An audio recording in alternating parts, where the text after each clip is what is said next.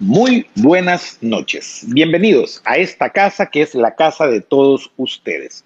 Toda la verdad, el programa de opinión político número uno del Salvador. Y cuando lo digo, somos los números uno en El Salvador.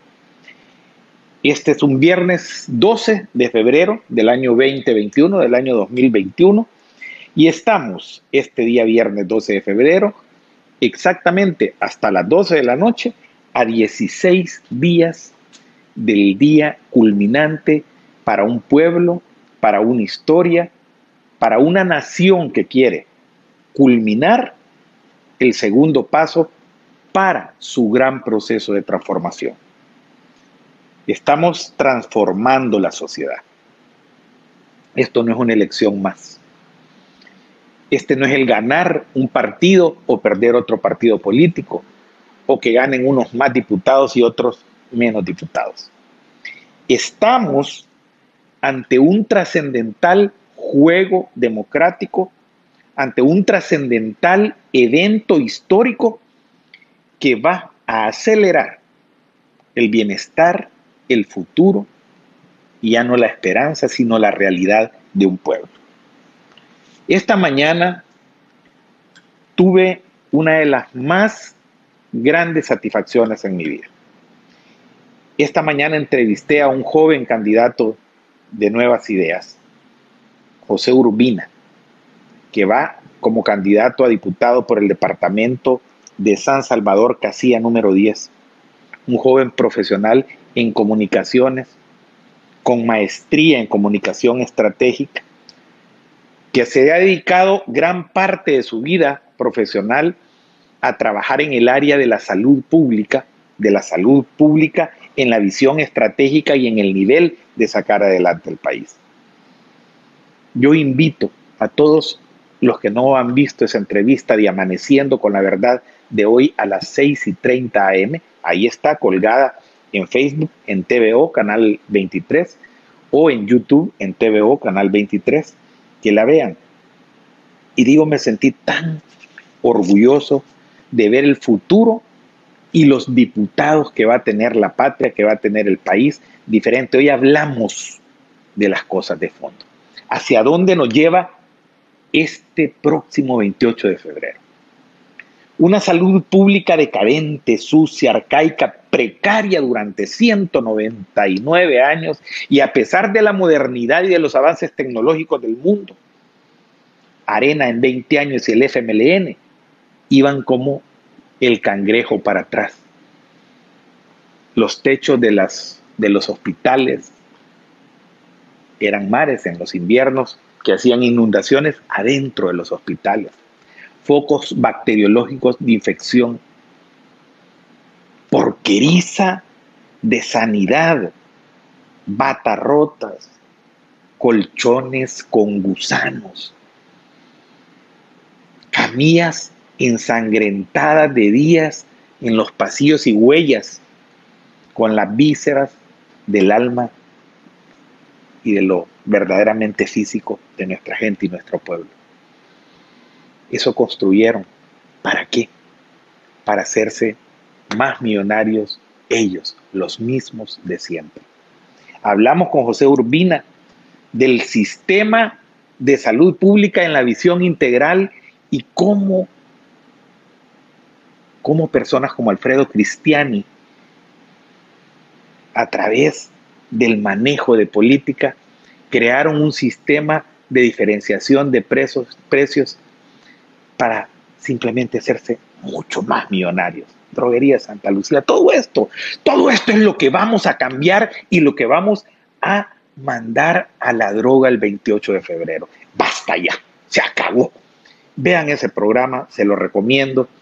Es que ese es el proceso transformador.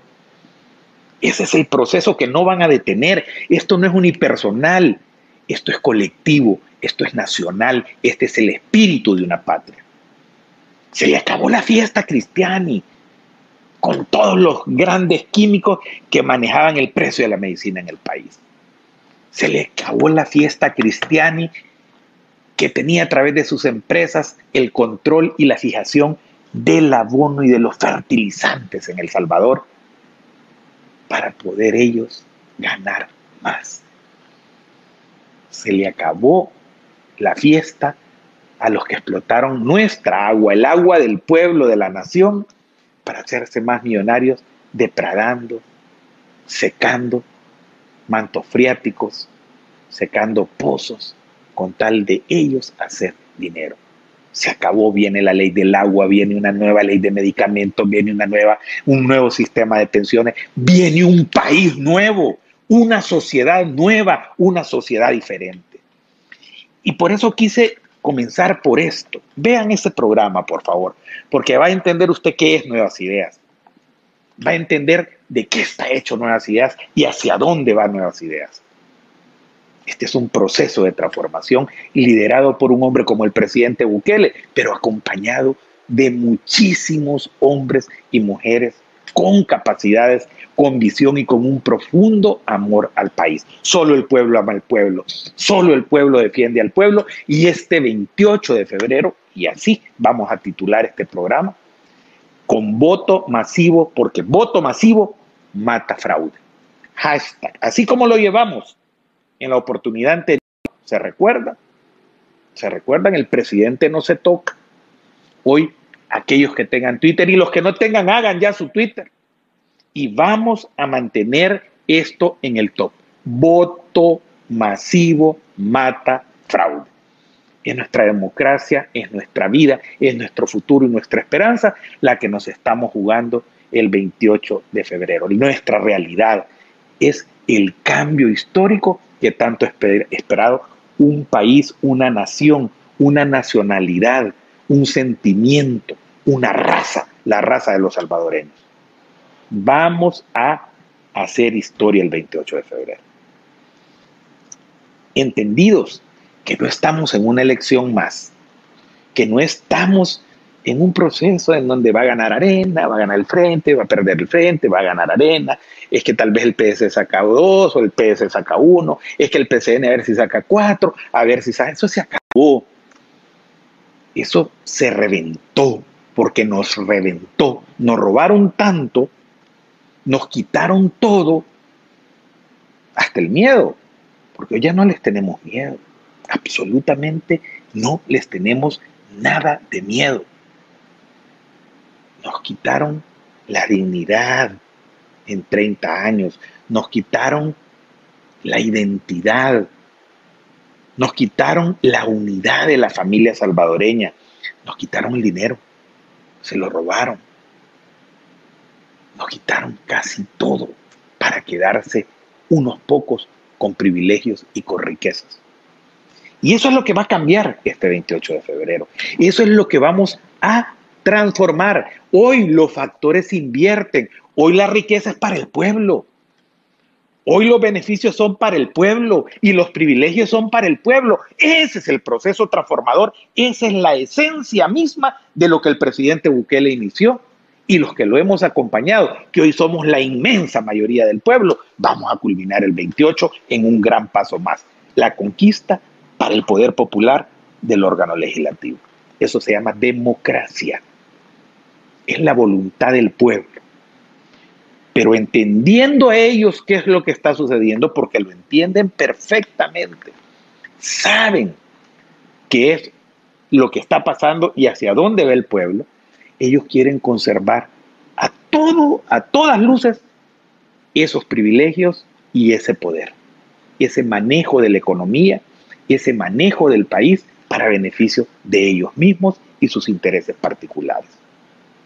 Desde el gran señorón multimillonario que puede depradar completamente sin que nadie le diga nada para hacer una residencial cuando le dé la gana, hasta aquel que puede abrir los pozos a la par de comunidades que va a dejar sin agua con tal de vender cervezas gaseosas o embotellar agua. Sí. Como el privilegio de diputados que tienen 2.000 asesores contratados a los cuales le capan el sueldo en la Asamblea Legislativa. Cuando digo esto es, diputados contratan 20, 30 personas y les quitan la mitad del sueldo para hacer sueldos o salarios para ellos de 25 o 30 mil dólares.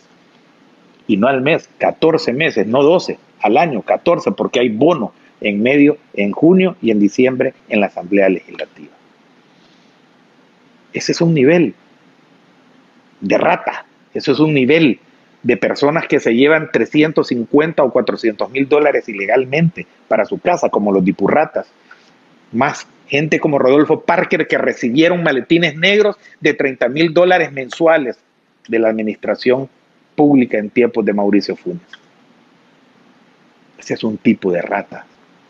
Están las ratotas, están estas ratas, medio ratas, y está todo este nido de empresarios evasores que no quieren pagar impuestos para hacerse más ricos y utilizar, utilizar los beneficios de tratados de libre comercio para agarrar las formas, llenarlas y nunca pasó a manufactura ni generó trabajo para no pagar impuestos y hacerse más ricos. Ustedes ya saben, como el caso de Coyol de Gato, el hombre más despreciado de esta patria, el director de orquesta de un acto abominable como fue el 9 de febrero pasado, el 9 de febrero del 2021. De ahora en adelante, como dicen en los libros, 9F21. El 9F21. El golpe de Estado que, manejados los hilos por personajes como este Coyol de Gato, que es el gran intelectual, manejó a su conveniencia sus títeres, como Rodolfo Parker, los diputados de Arena y los diputados del FMLN. Esto no es obra, mi querido pueblo, de un tontito como Velázquez Parker. Hoy es el chivo expiatorio. Hoy es, hoy es el olote con el que van a embarrar y van a limpiar la caca que hicieron el 9 de febrero del 2021. Y si ustedes lo, ven físicamente, el tipo anda angustiado, anda abatido, porque evidentemente lo han amenazado, lo han amenazado si dice lo contrario. Pero el acto del 9 de febrero 21, del 9F21, de esta semana, es un acto planificado, orquestado, estructurado para dar un golpe de Estado al presidente de la República. Quieren que hablemos por qué y cómo ha venido la secuencia, la cronología, la sucesión de eventos en los cuales estos tipos han tratado, han tratado de hacer esto en su elucubración y fantasía de ostentar el poder, encontraron, porque su dinámica, su algarabía, su verborrea y su narrativa era aparentemente la única que le queda a un sinvergüenza, a un matón, a un ladrón, a un explotador, a una mafia ellos, los mismos de siempre, entendieron el 3 de febrero del año 2019 que habían perdido una parte del poder, del poder que emana del pueblo, del poder popular. El 3 de febrero este pueblo empezó a tomar las riendas de su propia historia y dijo, no, aquí llegaron y aquí comenzamos a revertir la historia.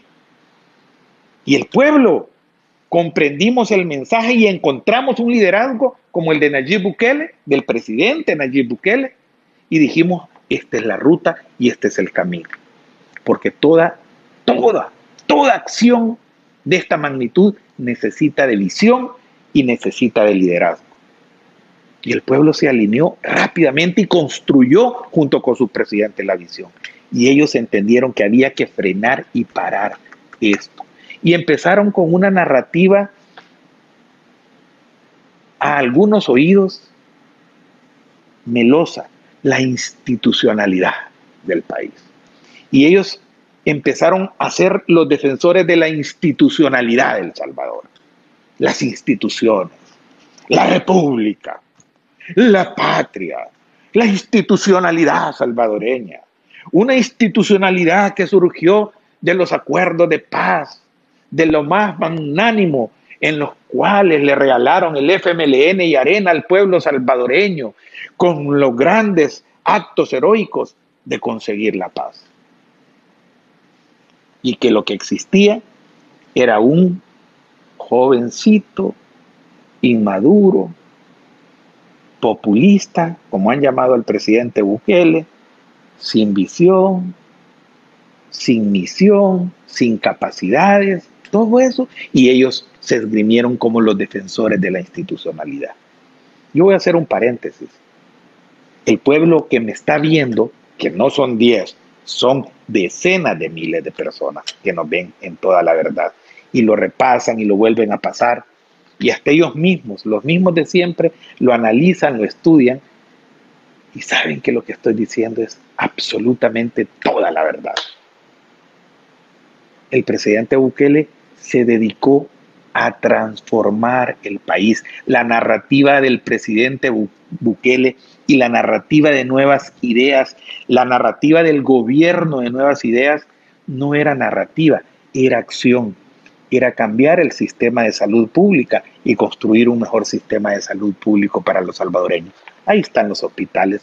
Lo que ellos dejaron, todo lo hemos visto y todos nosotros vemos lo que ahora existe en el país habían dejado abandonadas carreteras. Ahí vaya el bypass hacia el puerto de la libertad y la carretera litoral. Dejaron inconclusas la carretera del litoral hasta, el hasta Zacatecoluc. Dejaron inconclusas muchas obras por estar robando, por estar jugando y por estar haciendo esas cosas. El gobierno del presidente Bukele lo que hizo fue reactivar y hacer esas obras que ya están dando sus frutos y las estamos viendo. El presidente Bukele se dedicó a trabajar por la educación, a construir un mejor sistema educativo que ya había topado por la ineficiencia y la falta de entendimiento y planificación estratégica de los últimos 10 años del gobierno del FMLN y los 20 que tiró a la basura arena. El presidente Bukele está construyendo toda una zona geográfica como un gran polo de desarrollo para que nos dé la vida. O sea, la, no es narrativa, es acción, es visión y es misión. Y ellos a la par lo que han venido diciendo es que son los grandes defensores de la institucionalidad. Y encontraron en el 9 de febrero del año 2020 una oportunidad. Son oportunistas. Cuando el pueblo se manifestó, a defender otra acción más de nuestro gobierno, como es el defender y buscar potenciar el plan de control territorial que salva vidas, combate a los delincuentes, pone en su lugar a las pandillas y trae paz social.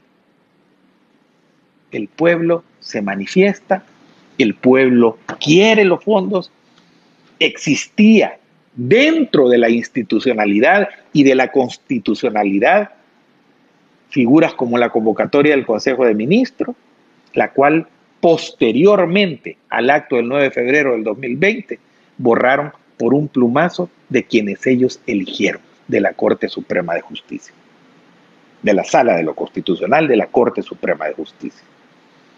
Y dijeron que queríamos, que el presidente Bukele quería, a ver, dar un golpe de Estado. Inexistente. Inexistente. No hubo un vidrio roto.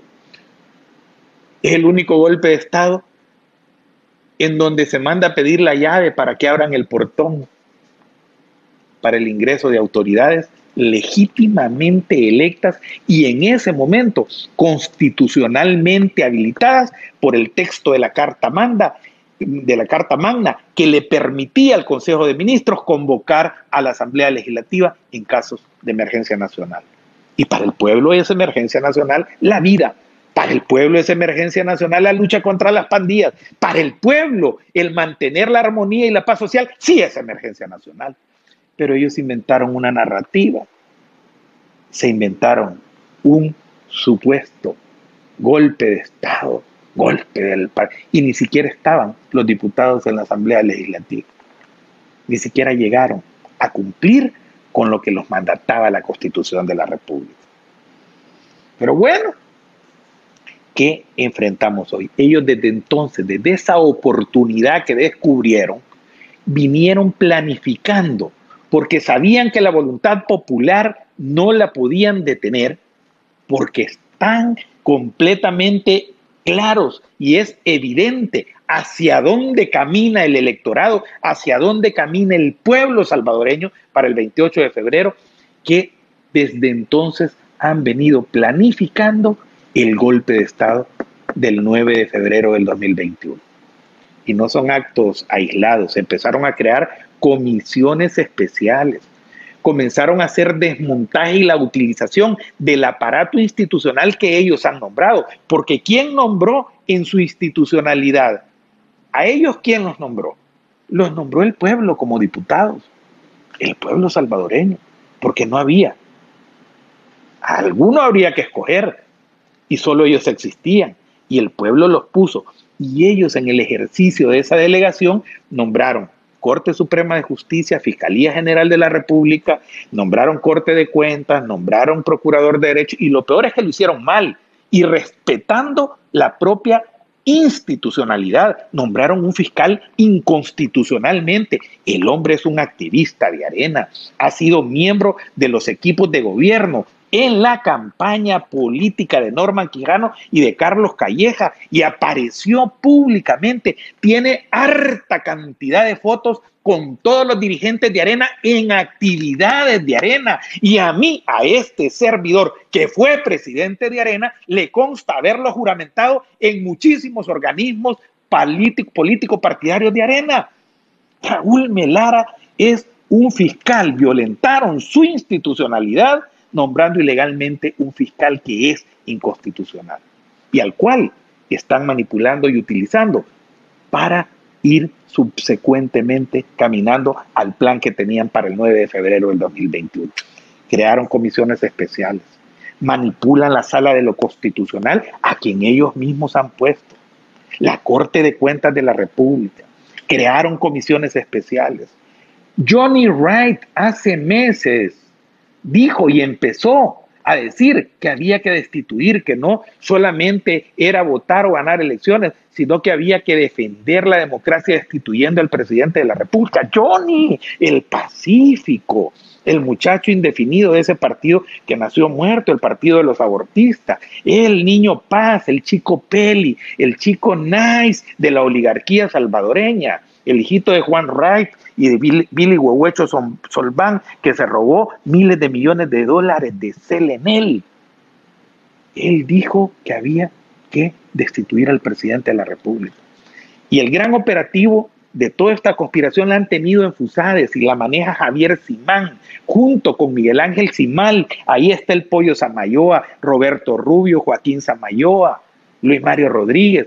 Todos ellos son la mesa estratégica y el eje del mal de planificación de todas estas comisiones de acciones concatenadas.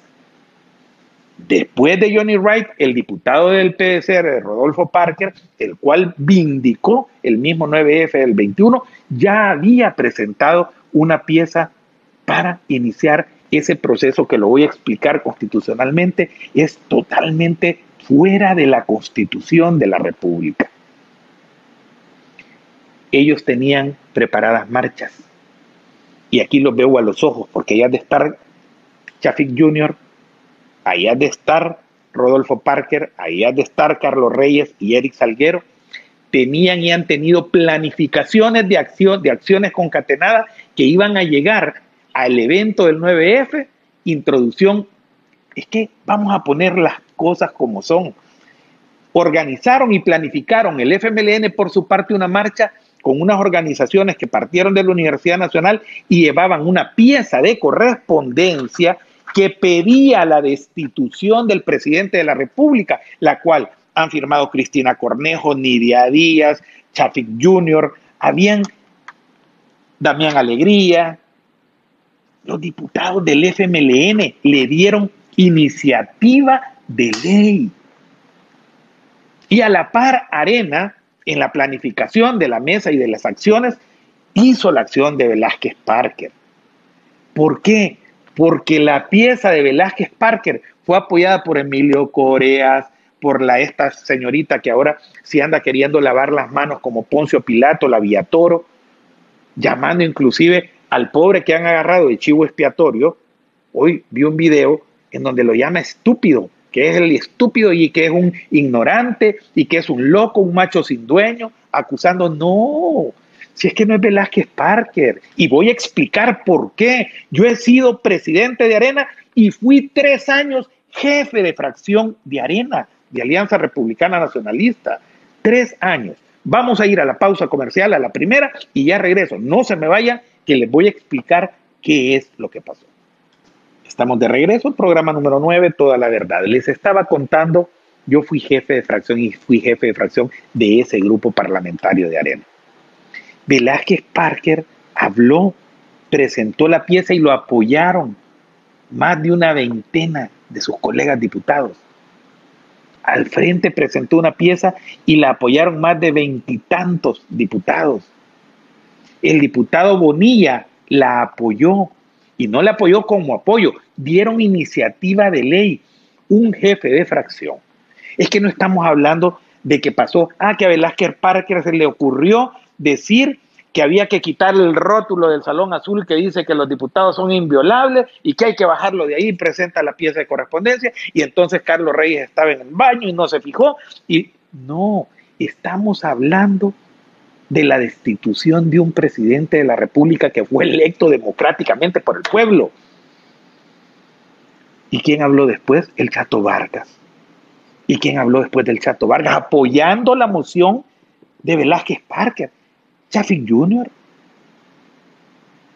O sea, esto era una acción para hacerla, para ejecutarla.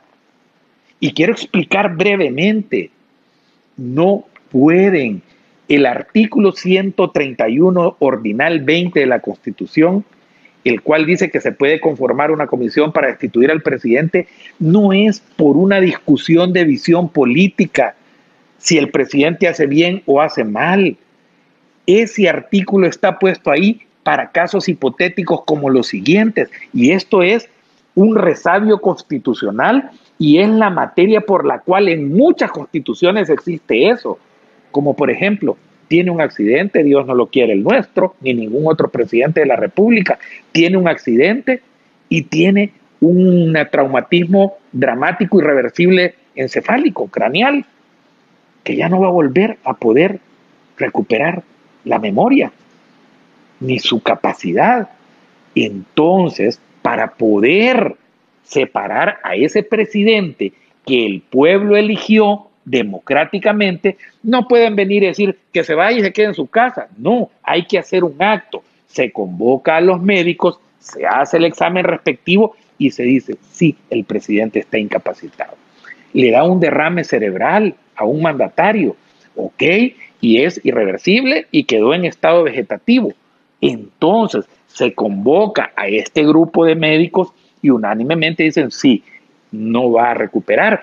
¿Por qué? Porque se está protegiendo la voluntad democrática del pueblo, la voluntad soberana del poder popular que consagra que es el único que puede entregar el ejercicio del poder.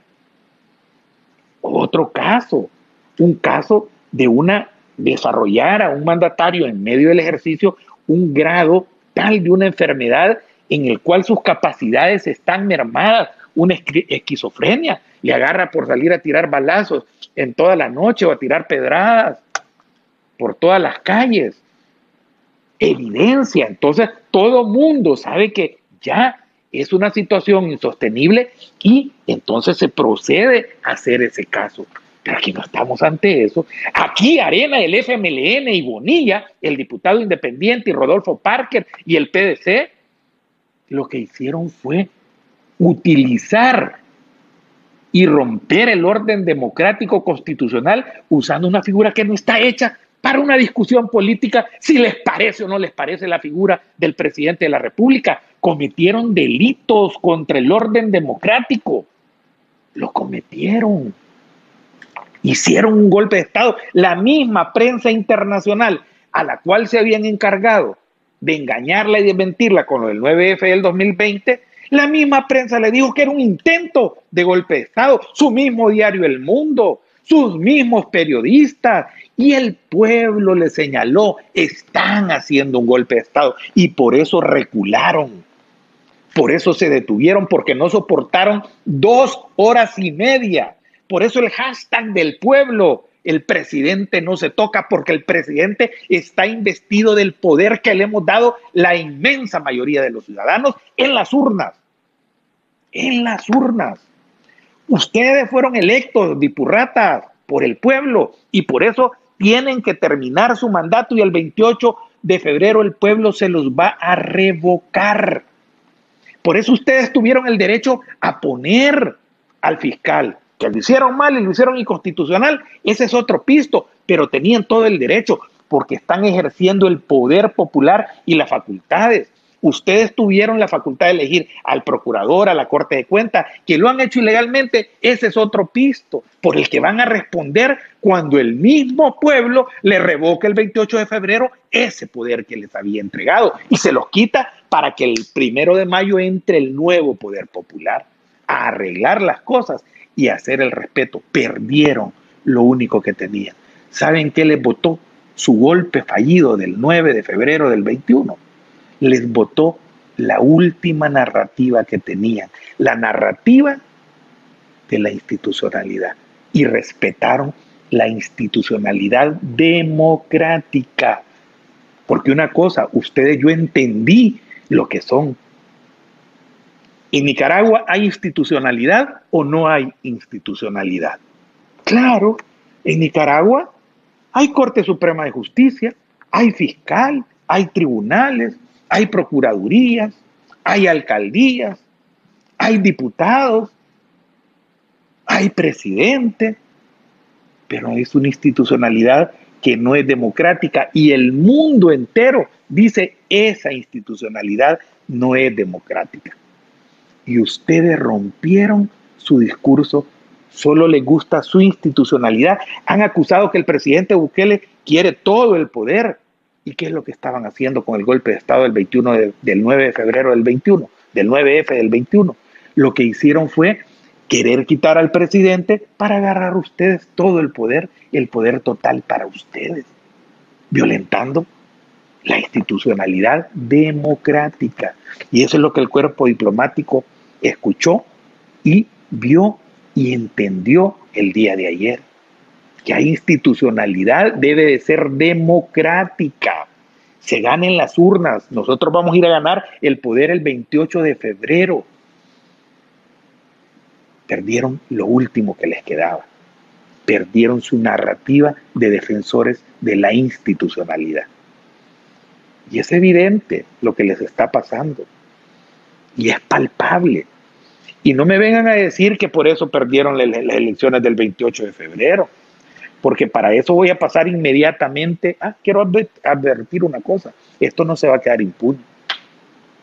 Y no solo es Velázquez Parker, es Carlos Reyes, es Chafik Jr., es Cristina Cornejo, es la señorita esta Villatoro, es Emilio Corea, es Damián Alegría, es Nidia Díaz, es Beto Romero, es Donato Vaquerano, es todos los que firmaron porque cometieron, ahí está plasmada su iniciativa de ley, que es un acto contra el orden constitucional y democrático y van a pagar por eso.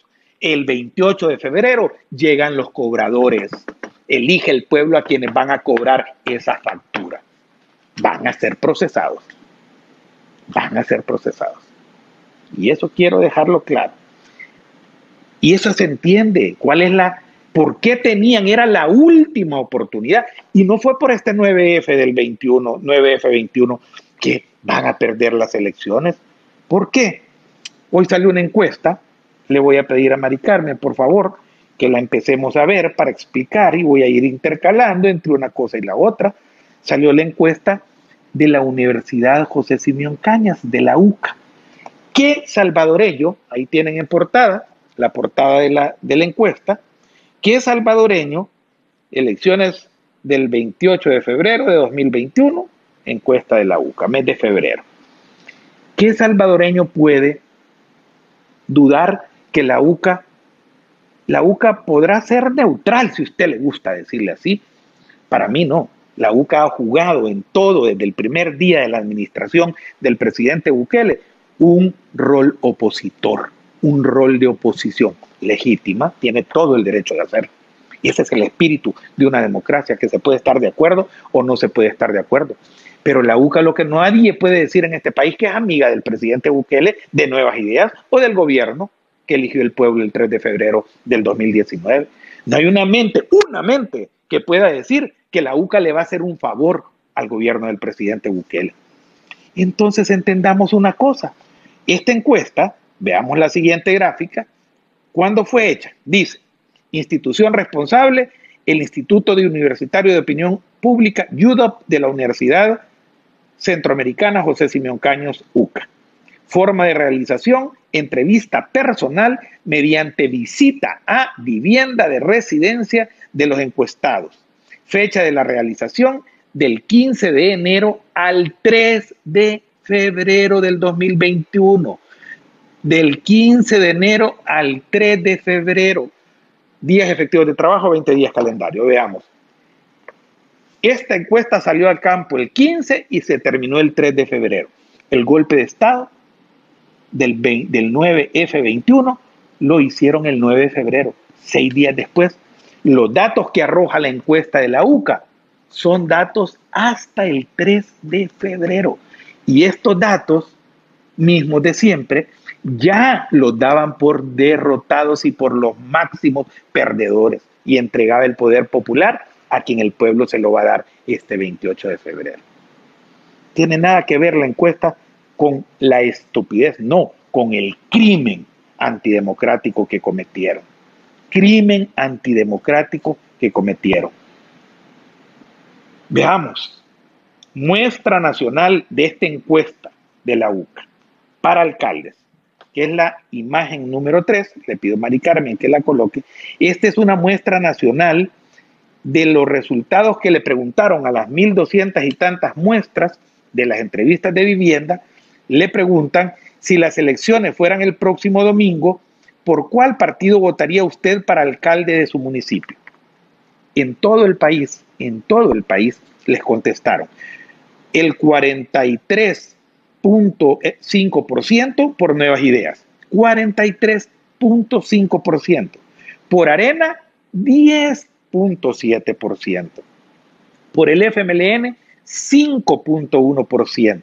Por Gana, 4.9%. Por el PCN, 3.5%. 1.4% por el PDC, 0.4% por CD, 0.2% para Vamos y 0.2% por el partido que nació muerto, el partido de los abortistas, el partido de los indefinidos, nuestro tiempo. Y no sabe y no responde voto secreto 21.2. Aparte, ninguno, que no quieren a ninguno, 4%. Una ventaja a nivel nacional totalmente increíble en favor de nuevas ideas en toda la visión nacional a nivel de alcaldías. En una va en coalición con Gana, en otra va solo, pero esto presagia, esta es una, no puede decir uno, ah, va a ganar por 43 tal municipio, como lo veremos a continuación. No, lo que le está diciendo que nuevas ideas a nivel municipal es el partido favorito en los 262 municipios del país con una altísima posibilidad de ganarlos todos. Sigamos. La encuesta continúa, continúa y tenemos, eh, vamos a ver la carátula siguiente que nos define que es eh, el municipio de San Salvador el que se ha encuestado. Dice, muestra del municipio de San Salvador. Tipo de muestreo.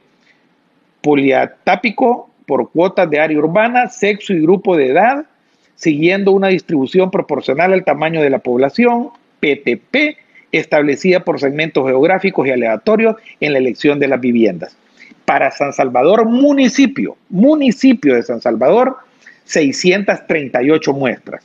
Error muestral más menos 3.9, nivel de confianza 95%, alcance municipal.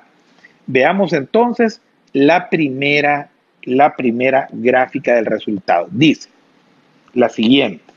En su opinión, ¿quién es el mejor candidato a la alcaldía de San Salvador? Es la imagen número 5, ya la tiene Mari Carmen en pantalla. Y entonces dice, ¿quién es el mejor candidato? Mario Durán, 44.8%. Ernesto Mason, 27.1%. Rogelio Canales del FMLN, 3%. Héctor Silva, 2.5%. Erlinda Villalta, 0.6%. Y Miriam Handal del PDC, 0.3%. Mejor candidato, le saca más de 20 puntos, casi 20 puntos, como mejor candidato Mario Durán a Ernesto Mason. Ese es como la gente ve como mejor candidato a Mario Durán. ¿Cuál te gusta más de candidato? Mario, Canales o Mason. 44 mayoritariamente, casi en el umbral del 50%, dice el pueblo Mario Durán, y 11.1 dice que ninguno, no le gusta ninguno. Veamos entonces, ya vamos llegando a donde asustan a los mismos de siempre. Boleta, papeleta de votación. Le pusieron físicamente a cada ciudadano de los 600 y tantos, aquí está. ¿Quiere usted votar? ¿Nos quiere ayudar en encuesta? Aquí le vamos a dar la papeleta, vote, como que si fuera la elección. Veamos los resultados. Ahí lo tienen. En el extremo superior izquierdo tienen a Héctor Silva de nuestro tiempo con un 4.4% en el municipio de San Salvador, a Miriam Handal del PDC con 1.3, Erlinda Villalta del PCN con 0.9, Rogelio Canales con 5.2 Mario Durán con la N y la golondrina, la N de Nuevas Ideas de Nayib Bukele y la golondrina de Ghana, que va en coalición, 60.4. Y Neto Mason, 27.8 por el partido Arena. ¿Qué quiere decir esto? Esto es lo más puro que hay en un muestreo electoral. Mario Durán es ya alcalde de San Salvador. Esto ya está cocinado.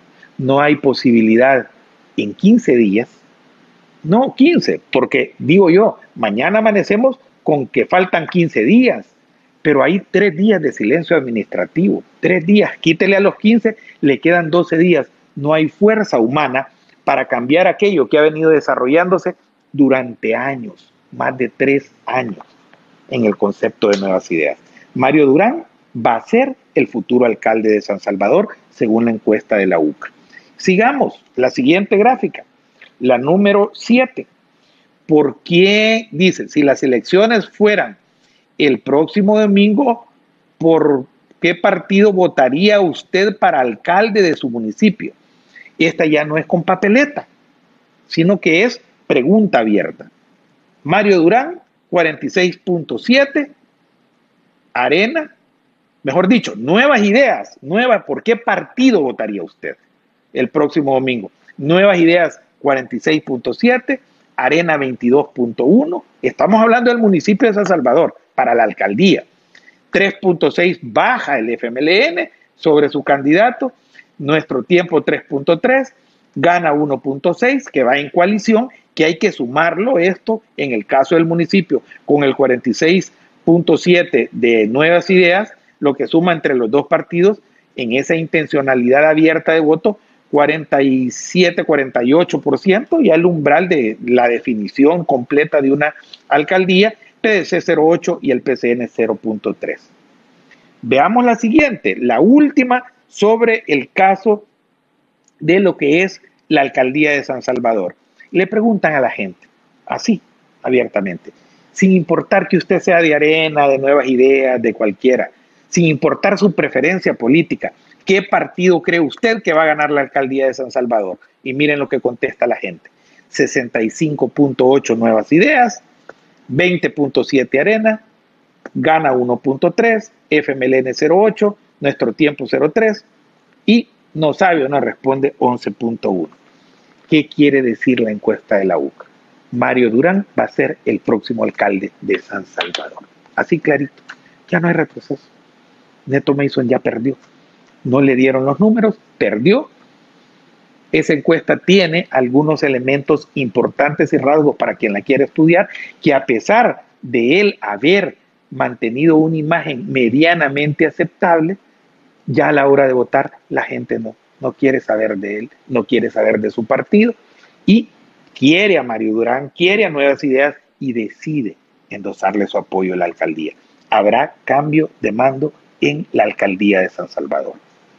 Bueno, la encuesta continúa y viene este punto que es importantísimo para la vida nacional, porque aquí es donde el paso del proceso de transformación del pueblo se va a consolidar y es elecciones legislativas, que es la portada, ¿verdad?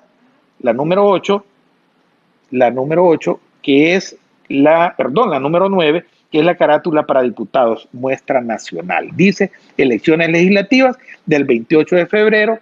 ¿Esto qué es?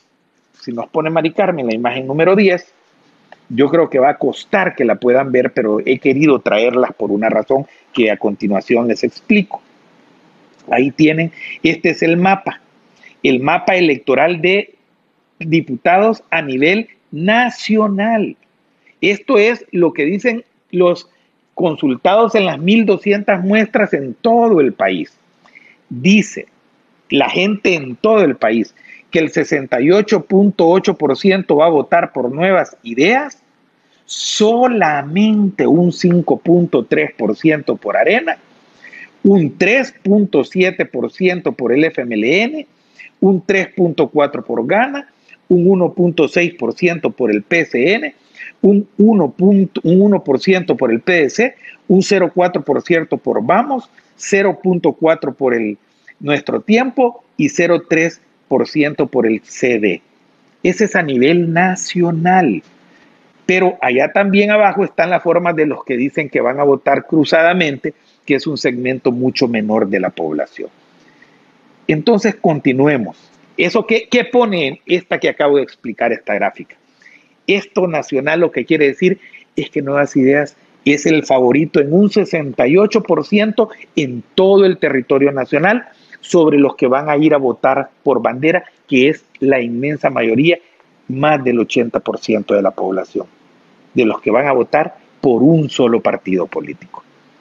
O sea, Nuevas Ideas tiene las de ganar en los 14 departamentos de la República. Eso es lo que nos indica la gráfica y Arena solo tiene un 5%, un 5.3% de las preferencias electorales. Bueno, vámonos entonces, el porcentaje ya también nacional, que es la siguiente gráfica nacional de todo el país, sobre los que dicen voy a votar por un partido nada más o por la bandera, o por un candidato, o por candidatos de ese partido político. Veamos cómo la gente se manifiesta. En la gráfica número 10. Es esta, ¿verdad? Sí. ¿Qué es lo que tenemos ahí? Tenemos nuevas ideas 74.8. ¿Ven cómo sube? 74.8, sube Arena un poquito a 8.1, el FMLN 6.3, gana 4.8, PDC 1.6, el CD sube a 1.4, vamos a 1.4 y a 0.8% baja nuestro tiempo, el PCN baja a 0.6 y el pobre, ese traidor de la patria, el diputado Bonilla, que ya no volverá a ser diputado por todos los números mostrados hoy, con un 0.2%. Bueno, eso es a nivel nacional. Veamos ya el específico. El específico, yo le voy a pedir a Mari Carmen, que creo que tenemos un error aquí, que es la, la imagen número 11, tiene que ser la carátula de San Salvador para diputados. Eso es lo que tenemos como imagen número 11. Ok. Eso es lo que vamos a entrar, es a ver, por favor, la imagen número 11. Vamos a entrar a ver los diputados para San Salvador. Para San Salvador. Entonces, la siguiente imagen es el mapa de preferencia electoral para diputados solo en el departamento de San Salvador. Ahí lo tienen ustedes en pantalla. Quiero buscarlo yo aquí. No, no lo tengo. Eh, vamos a ir a una pausa comercial, la última, y sigo con la encuesta al regreso. Ya regreso. Estamos de regreso, programa número 9, Toda la Verdad, dando la encuesta de la Universidad Centroamericana José Simeón Cáñez. Muestra Departamento de San Salvador. Vamos a ver la imagen, la, la número 11, por favor, Mari Carmen. Eso es lo que vamos a analizar. ¿Cómo van a quedar los diputados en el Departamento de San Salvador? La imagen número 12, por favor, que es el mapa de preferencia electoral de todo el Departamento de San Salvador. ¿Qué nos está diciendo este mapa electoral? Que Nuevas Ideas, en el cuadrito que ustedes tienen ahí arriba a la derecha, va a obtener un 72.3% de los que van a votar solo por un partido. Nuevas Ideas lleva el 72 en San Salvador Departamento, Arena 6.8, FMLN 5.6, gana el 3%, Vamos el 1%, PDC 0.6%, el CD 0.6%, el PCN 0.2%. Quiero hacer notar una cosa. Ven que aquí no aparece, no aparece nuestro tiempo. Y, y, esto quiero hacerlo porque voy a señalar un error que tiene la tabulación y las proyecciones electorales de la encuesta de la UCA en la UCA para sus datos de la UCA. Yo lo voy a sentir mucho por Johnny Wright, pero Johnny Wright no va a ser diputado en base a estos mismos datos. Nuestro tiempo no va a tener ningún diputado en San Salvador, ni el partido Vamos va a tener ningún diputado en San Salvador, y lo voy a explicar a continuación.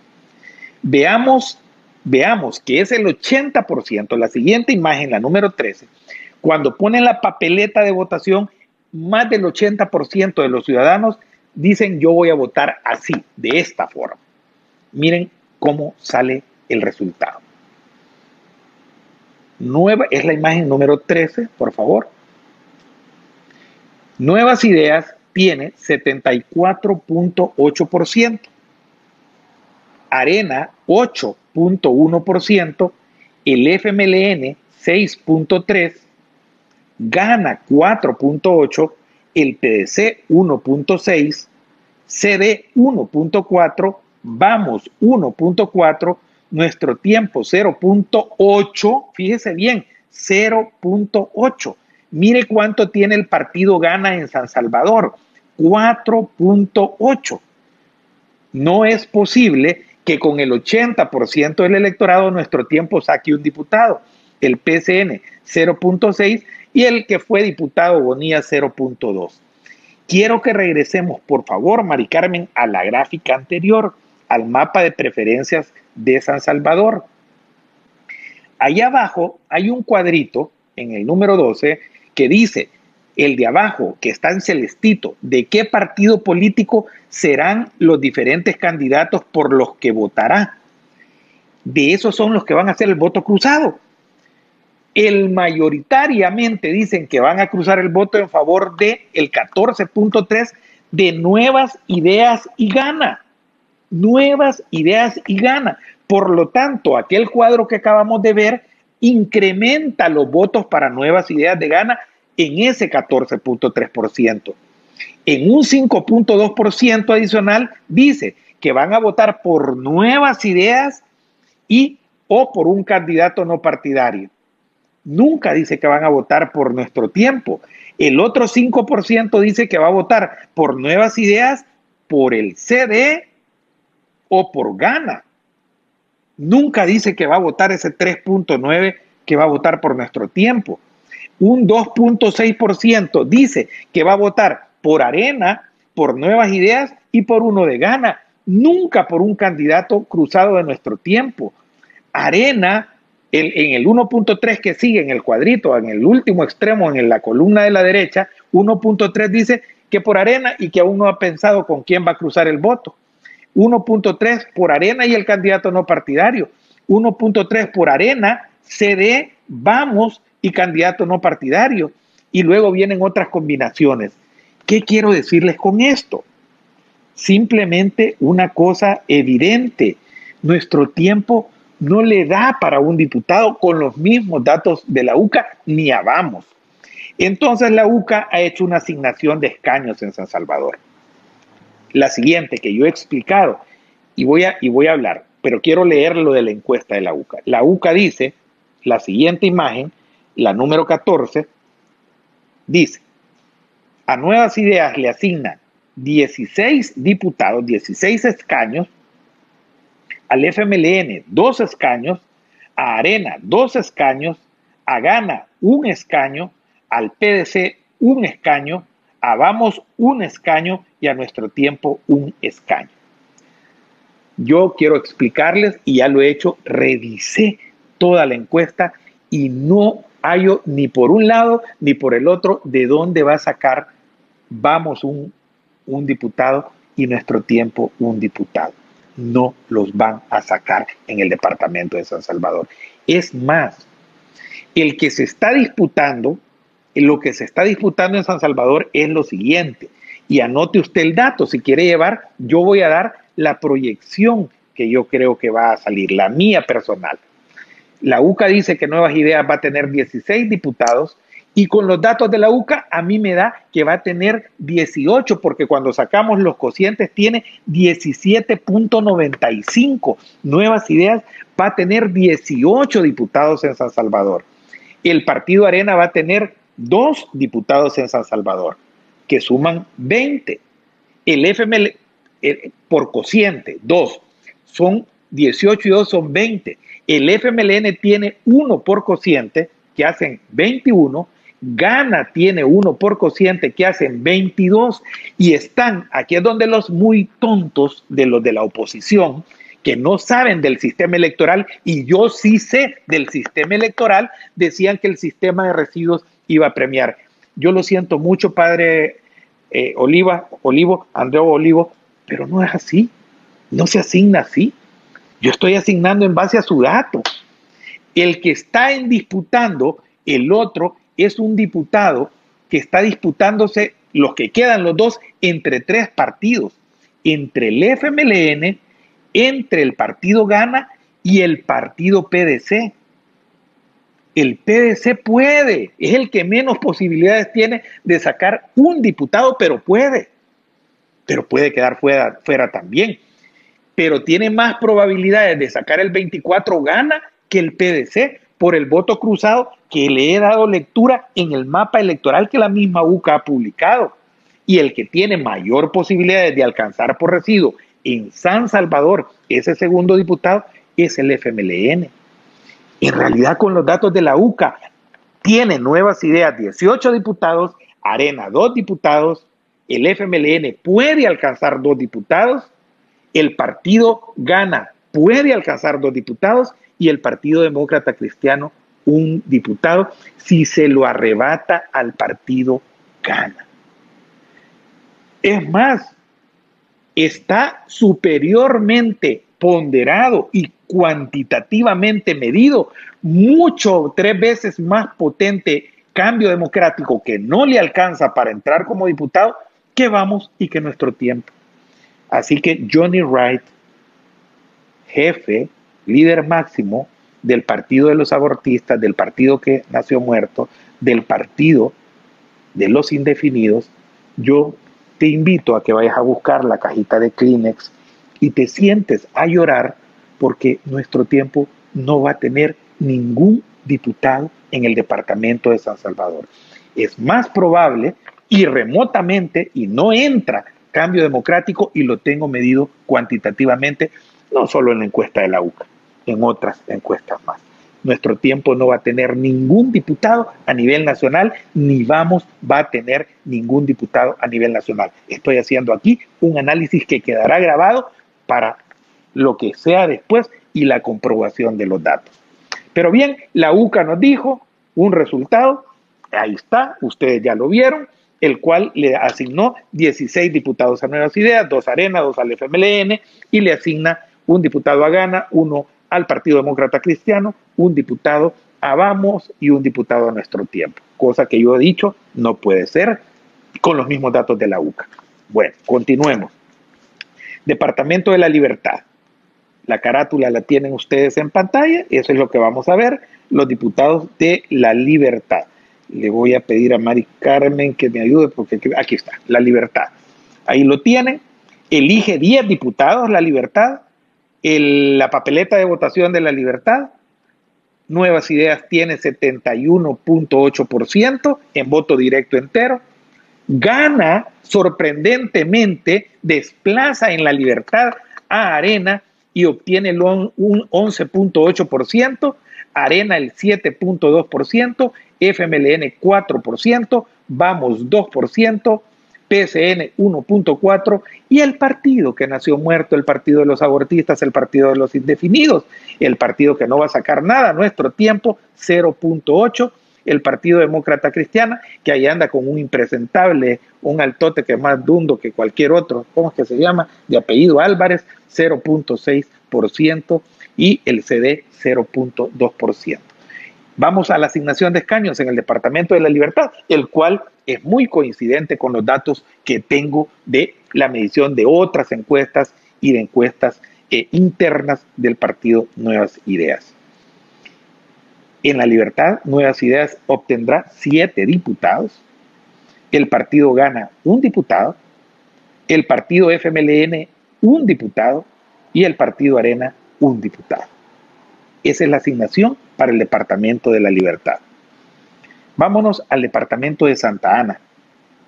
11, eh, perdón, el Departamento de Santa Ana asigna la cantidad, ya se lo voy a decir, no, el Departamento de Santa Ana asigna siete diputados. Ese 11 está malo ahí, no le hagan caso, es por, creo que orden de Filminas, de departamento que lo tenían en el estudio original, es siete diputados. En Santa Ana se eligen siete diputados. Veamos la papeleta de votación de Santa Ana, marca directa, nuevas ideas, 68.2%, gana, desplaza y triplica Arena con un 14.6%, Arena 6.4%, FMLN 3.6%, PDC 1.7%, CD 0.4%, PCN 4.7 y el partido que nació muerto, el partido de los abortistas, el partido de los indefinidos, el partido que no va a sacar ningún diputado, nuestro tiempo 0.4.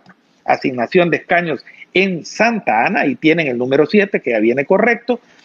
Para Santa Ana, la UCA asigna 5 diputados para nuevas ideas, uno para Gana, y uno para Arena. El FMLN por primera vez en su historia no obtendrá ningún diputado en el departamento de Santa Ana. Lo desplazó el partido Gana. Nuevas ideas 5, gana 1, Arena 1. Arena cae al tercer lugar en el departamento de Santana, la otrora poderosa Alianza Republicana Nacionalista. Encuesta de la UCA. No estoy hablando de ninguna otra encuesta sino que de la UCA. Y la última parte, San Miguel, San Miguel, tienen ustedes la carátula, vamos a ver los diputados de San Miguel. San Miguel elige seis diputados, uno menos que Santana, seis diputados. Veamos los resultados. Nuevas ideas, 50.4% en el departamento de San Miguel. Gana el efecto del el grupo que tiene y ha tenido historia política del Grupo Salgado en San Miguel, 17.9, es alcalde Will Salgado, es la segunda fuerza política en San Miguel, gana. El PDC sube y desplaza al FMLN al cuarto lugar, PDC 12.9, el FMLN 10%, Arena 6.8%. Vean esto, Arena cae en San Miguel al quinto lugar de las preferencias electorales. El CD 0.7, PCN 1.1 y el partido que nació muerto, el partido de los abortistas, el partido de los indefinidos, el partido que no va a sacar ningún diputado, nuestro tiempo 0.2%. Asignación de escaños en San Miguel, el partido Nuevas Ideas, tres diputados, el partido gana un diputado, el partido FMLN un diputado y el partido PDC un diputado. Son datos de la UCA. Mis queridos hermanos, el padre Olivo en la conferencia de prensa que presentó hoy dijo, le preguntó una periodista, una señorita, yo la escuché, le dijo, padre, ¿cuál es entonces la proyección para la UCA de cuántos diputados va a tener nuevas ideas a nivel nacional. El padre fue lacónico, el padre fue directo, el padre Andreu Olivo, y le dijo, Nuevas Ideas obtendrá 55 diputados. 55 diputados. Y los datos que la misma UCA dio hoy le dan confirmados al partido Gana cuatro diputados. Y si mi matemática no falla, 55 más 4 son 59 diputados. Pero falta les voy a dar y anoten ustedes, mis queridos hermanos, agarre su papelito y aquí viene lo que la UCA dijo, lo que no presentaron en el cuadro. Yo saqué de los datos de la encuesta de los cuatro departamentos, más los datos que tiene la encuesta nacional de diputados, la proyección de la UCA para que usted la tenga. La UCA dice que Nuevas Ideas tendrá 55 diputados el partido Arena obtendrá a nivel nacional 14 diputados. El partido Gana obtendrá 7 diputados. El partido FMLN obtendrá 4 diputados. El partido Demócrata Cristiano obtendrá un diputado. El partido Nuestro Tiempo obtendrá un diputado. Y el partido Vamos, un diputado. Esos son los datos de la UCA de la UCA. Yo quiero hacerle la corrección. No es cierto, según los datos de la UCA, porque Nuevas Ideas va a tener dos diputados más, subiría a 57 diputados. Con los datos de la encuesta de la UCA, no estoy dando mis datos. La UCA, yo lo revisé, he pasado cuatro horas de la mañana metido en todos los datos de la UCA, en las encuestas anteriores, en tabulaciones anteriores, para hacer esta proyección al 3 de febrero. Nuevas Ideas obtendría 57 diputados, el Partido Arena 14 diputados, el Partido Gana 7 diputados, el FMLN 4 diputados y el PDC un diputado. No hay más diputados que asignar. Ahí están los 84 con los datos de la UCA entre el Partido Nuevas Ideas y el Partido Gana, tendrían 64 diputados para la encuesta de la UCA. Es la encuesta de la UCA. No es la encuesta de Nuevas Ideas, no es la encuesta de la Gallup, no es la encuesta de la UTEC, ni la de la Gaviria que dijo que esto ya estaba totalmente tirado. Es la encuesta de la UCA. Una universidad que se ha declarado en oposición y ha sido crítica al gobierno del presidente Bukele y a nuevas ideas. Durísimo. Está diciendo este resultado electoral al 3 de febrero. Si nosotros, si nosotros le ponemos lo que sucedió el 9 de febrero, el 9 de febrero 21, el 9F21 del 2021, la sangronada y el crimen de lo que quisieron hacer del rompimiento del orden democrático. Y un pueblo que salió a acuerpar y a defender su democracia y a su presidente. Estos datos se quedaron ya cortos. El pueblo va el 28 de febrero a una victoria que yo jamás, jamás hubiese soñado hace un año y medio. Jamás. Es más, yo había hablado que era posible, y ahí están mis programas, que llegásemos a sacar como máximo 52 diputados. Ahí está la tablita mágica, ahí están mis datos. Nuevas Ideas puede llegar a sacar más de 57 diputados y obtener la mayoría calificada por sí solo. Lo que está asegurada es que junto con el partido Gana tienen más de 62 diputados. Lo dije hace 15 días. Ahí está el programa grabado. Lo dije en TVO con José Luis Olórzano. Ahí está grabado. Que entre el partido Nuevas Ideas y el partido Gana, que apoyan al presidente Bukele, iban a sacar entre ambos más de 62 diputados. La encuesta de la UCA ha venido a ratificar estos datos. Aquí tengo mi cuadro, aquí lo tengo. He pasado horas haciendo números, números, con la calculadora, porque yo sí sé cómo es este sistema. Quieren engañar al pueblo diciéndole que por el sistema de residuos es imposible. No, la UCA les enseñó con un error que tiene en el departamento de San Salvador, cómo sus benditos residuos salieron volando. Salieron volando. La matemática es matemática. No puede el partido Nuestro Tiempo con un 0.4 y un 0.8 y un 0.2 accesar a ninguna diputación porque ese partido es indefinido, es un partido abortista, es un partido que nació muerto, que ha sido repudiado desde el inicio porque su líder, Johnny Wright Sol, quiso destituir al presidente Bukele y es un hombre antidemocrático, un popis, un niño hijo de la oligarquía, un parto aguado de arena. Se acabó. Se acabó tu historia, muchachito. Y a todos esos tus gritoncitos, payasos y payasas, se les acabó la fiesta.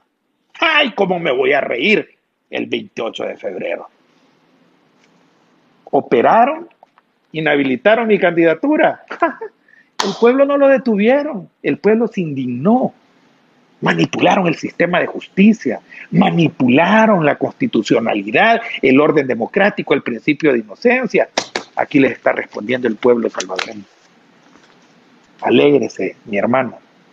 Vaya a votar. Eso es lo que tenemos que hacer. Son dos cosas en las que el pueblo se debe de concentrar. Dos cosas. ¿Se recuerdan? Les dije yo, hay dos cosas que no pueden hacer dos líneas rojas que no pueden cruzar.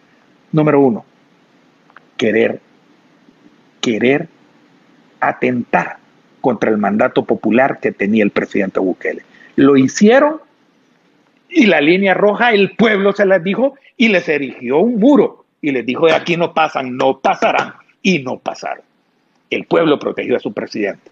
La comunidad internacional se enteró de que ustedes no quieren la institucionalidad democrática, quieren su institucionalidad, quieren su poder. El pueblo defendió a su presidente y se puso en torno a su democracia. El 28 cambia los papeles. Y la otra línea roja, el fraude electoral. Y por eso, pueblo, hay dos cosas que tenemos que hacer. Dos cosas nada más. Dos, y esto ya terminó, ir a votar masivamente. El novio, la novia, el hermano, el hijo, el abuelo, el que vencía ruedas, a buscar el carro como lo podamos llevar, el pica para ayudar entre cuatro a subirlo. El señor no vidente tiene las facultades de ley de ir a votar, lo tiene que acompañar un familiar, él autoriza y lo lleva y dice por aquí a votar por nuevas ideas, todo el pueblo a votar por nuevas ideas todo el pueblo. Voto masivo. Voto masivo mata fraude. Voto masivo mata fraude. Eso lo vamos a ver desde la mañanita del 28 de febrero. Ahí vamos, en familia, en grupo, fiesta cívica, a ganar, a desquitarnos 30 años de huevello, 30 años de imposición, de exclusión y de maltrato y de miseria para el pueblo, a desquitárnosla con toda la rabia que tenemos en el mundo, a votar por nuevas ideas y a sacarlos de la Asamblea Legislativa. Se acabaron. Y eso lo hace el pueblo con su poder popular. Y la otra cosa, en la noche el pueblo va a cuidar su voto su democracia y su libertad, su futuro y su realidad y su bienestar. Y lo vamos a cuidar con nuestra vida si es necesario, porque fraude no pasará en este país. No pasará. Y Tribunal Supremo Electoral, magistrado, ve, no vayan a terminar presos. Presos.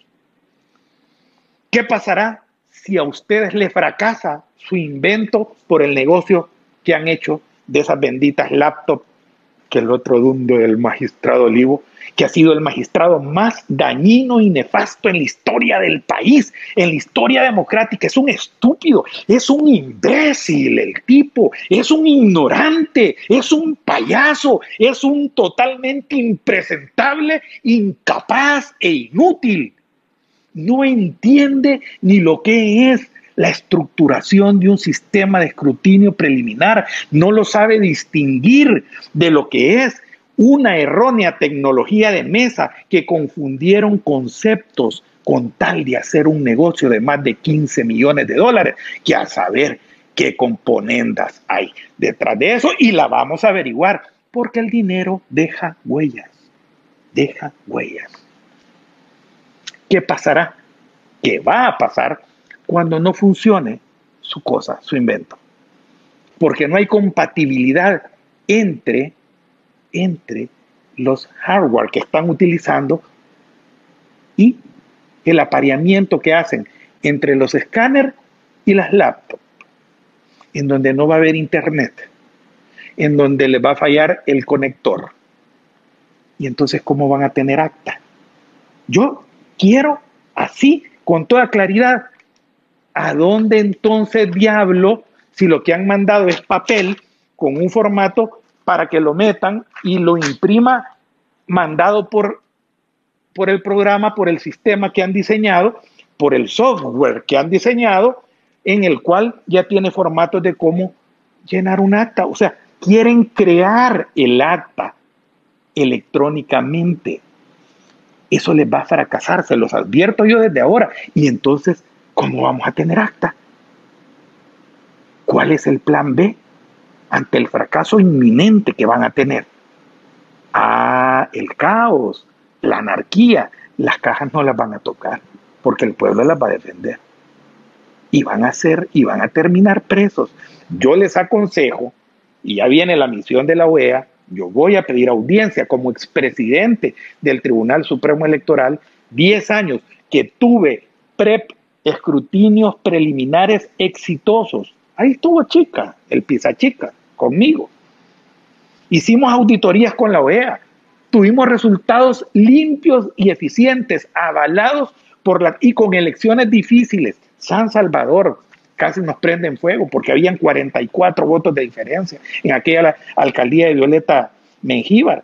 Y abrimos las cajas, contamos los votos y ganó Violeta cuando yo era de arena. Aún. ¿No se acuerdan? Y ganó Sánchez Serén por 6 mil votos a Norman Quijano. Y era 99.77, perdón, 99.97 de actas correctamente procesadas que yo le enseñé al embajador de aquel tiempo, de la embajada americana, aquí está, dígame dónde está. Diez actas malas que hubo que pasar, le sumáramos todos los votos a arena. No pasaba, no habían votos impugnados. Fueron el ejercicio de actas más nítido en la historia del país y tuvimos los resultados la misma noche cuando ganó Mauricio Funes. Cuando ganó Mauricio Funes, se declaró presidente a las 10 de la noche y no hubo traumas. Este tribunal con este olivo, con magistrados como los que tuvieron Argüello Telles, como la Guadalupe Medina, dan lástima, dan pena, como lo que están haciendo actualmente. Entren en razón, manden a buscar la solución. ¿Cuántos juegos de papeles deben de meter en un sobre especial? Porque si no les funciona el sistema, hay que levantar actas. O lo que no quieren es que haya actas. Y entonces, ¿qué es lo que quieren? No jueguen con fuego. Se pueden quemar. Este pueblo no va a permitir que le hagan absolutamente daño a su democracia, a su decisión, que está clara en todas las encuestas a nivel nacional. Todas las encuestas. Hoy salió otra, todavía tengo derecho a hablar, hasta las 12 de la noche de encuesta. Salió la de la del Consejo Nacional de Rectores, que dice lo mismo, que Arena va a ganar la mayoría de diputados, que Arena va a ganar la mayoría de alcaldías y da los triunfos del alcalde Gustavo Acevedo en Santana, de Will Salgado en San Miguel y de Mario Durán en San Salvador. Ya no los quiere el pueblo, entiéndanlo. Y la democracia es así. Vayan a reinventarse. Es que, es que el pueblo quiere, ya no quiere a Donato Vaqueranos, ni a Beto Romero, ni a Margarita Escobar, ni a Rodolfo Parker, ya no los quiere en la asamblea. El pueblo quiere otra cosa, quiere gente distinta y diferente. Y eso es lo que el pueblo está haciendo. Respeten la voluntad al pueblo. Perdieron. Y lamentablemente para ustedes, así es la democracia. El presidente Bukele fue electo presidente de la República. El pueblo lo invistió de ese poder y nadie lo puede quitar. Solo el pueblo cuando llegue el momento de la otra elección le va a decir, está bien, le damos a uno de su partido, a uno que a usted le gusta o no. El pueblo, ese quite ese poder. A usted se lo va a quitar el pueblo. El presidente Bukele tiene el poder de poner al ministro que quiera a la hora que quiera y quitar al ministro que quiera a la hora que quiera, porque tiene el poder que le dio la democracia y se lo dio el pueblo. Y al mismo tiempo, a ustedes, el pueblo les dio en el año 2018 el poder de elegir fiscal, corte de cuentas. Pues hoy se los va a dar a otros. Entiendan que ese es el juego de la democracia. El pueblo no quiere que ustedes elijan la próxima Corte Suprema de Justicia. El pueblo no quiere que ustedes elijan el próximo fiscal general de la República. El pueblo no quiere que ustedes validen o se validen los actos ilegales que han hecho. Esa es la democracia. Y el cuerpo diplomático ayer recibió exactamente el mensaje que tenía que recibir de un mandatario que había sido puesto en la picota por golpistas, por criminales antidemocráticos, por gente sedienta de ambición y de poder, de protección de sus intereses y privilegios particulares e individuales. Se les terminó la fiesta, se acabó su pachanga se van a la droga, corruptos, devuelvan lo robado. Dios me los bendiga y nos vemos el próximo martes, aquí en Toda la Verdad, y el lunes con José Luis Olórzano a las 8 de la noche. 28 de febrero, voto, voto masivo mata fraude. Voto masivo mata fraude. Todos el hashtag, pongámoselo para que lo sientan y a movilizar, a organizar cómo voy a llevar a votar a todo el mundo. Dios me lo bendiga. Buenas noches. Un programa más de toda la verdad.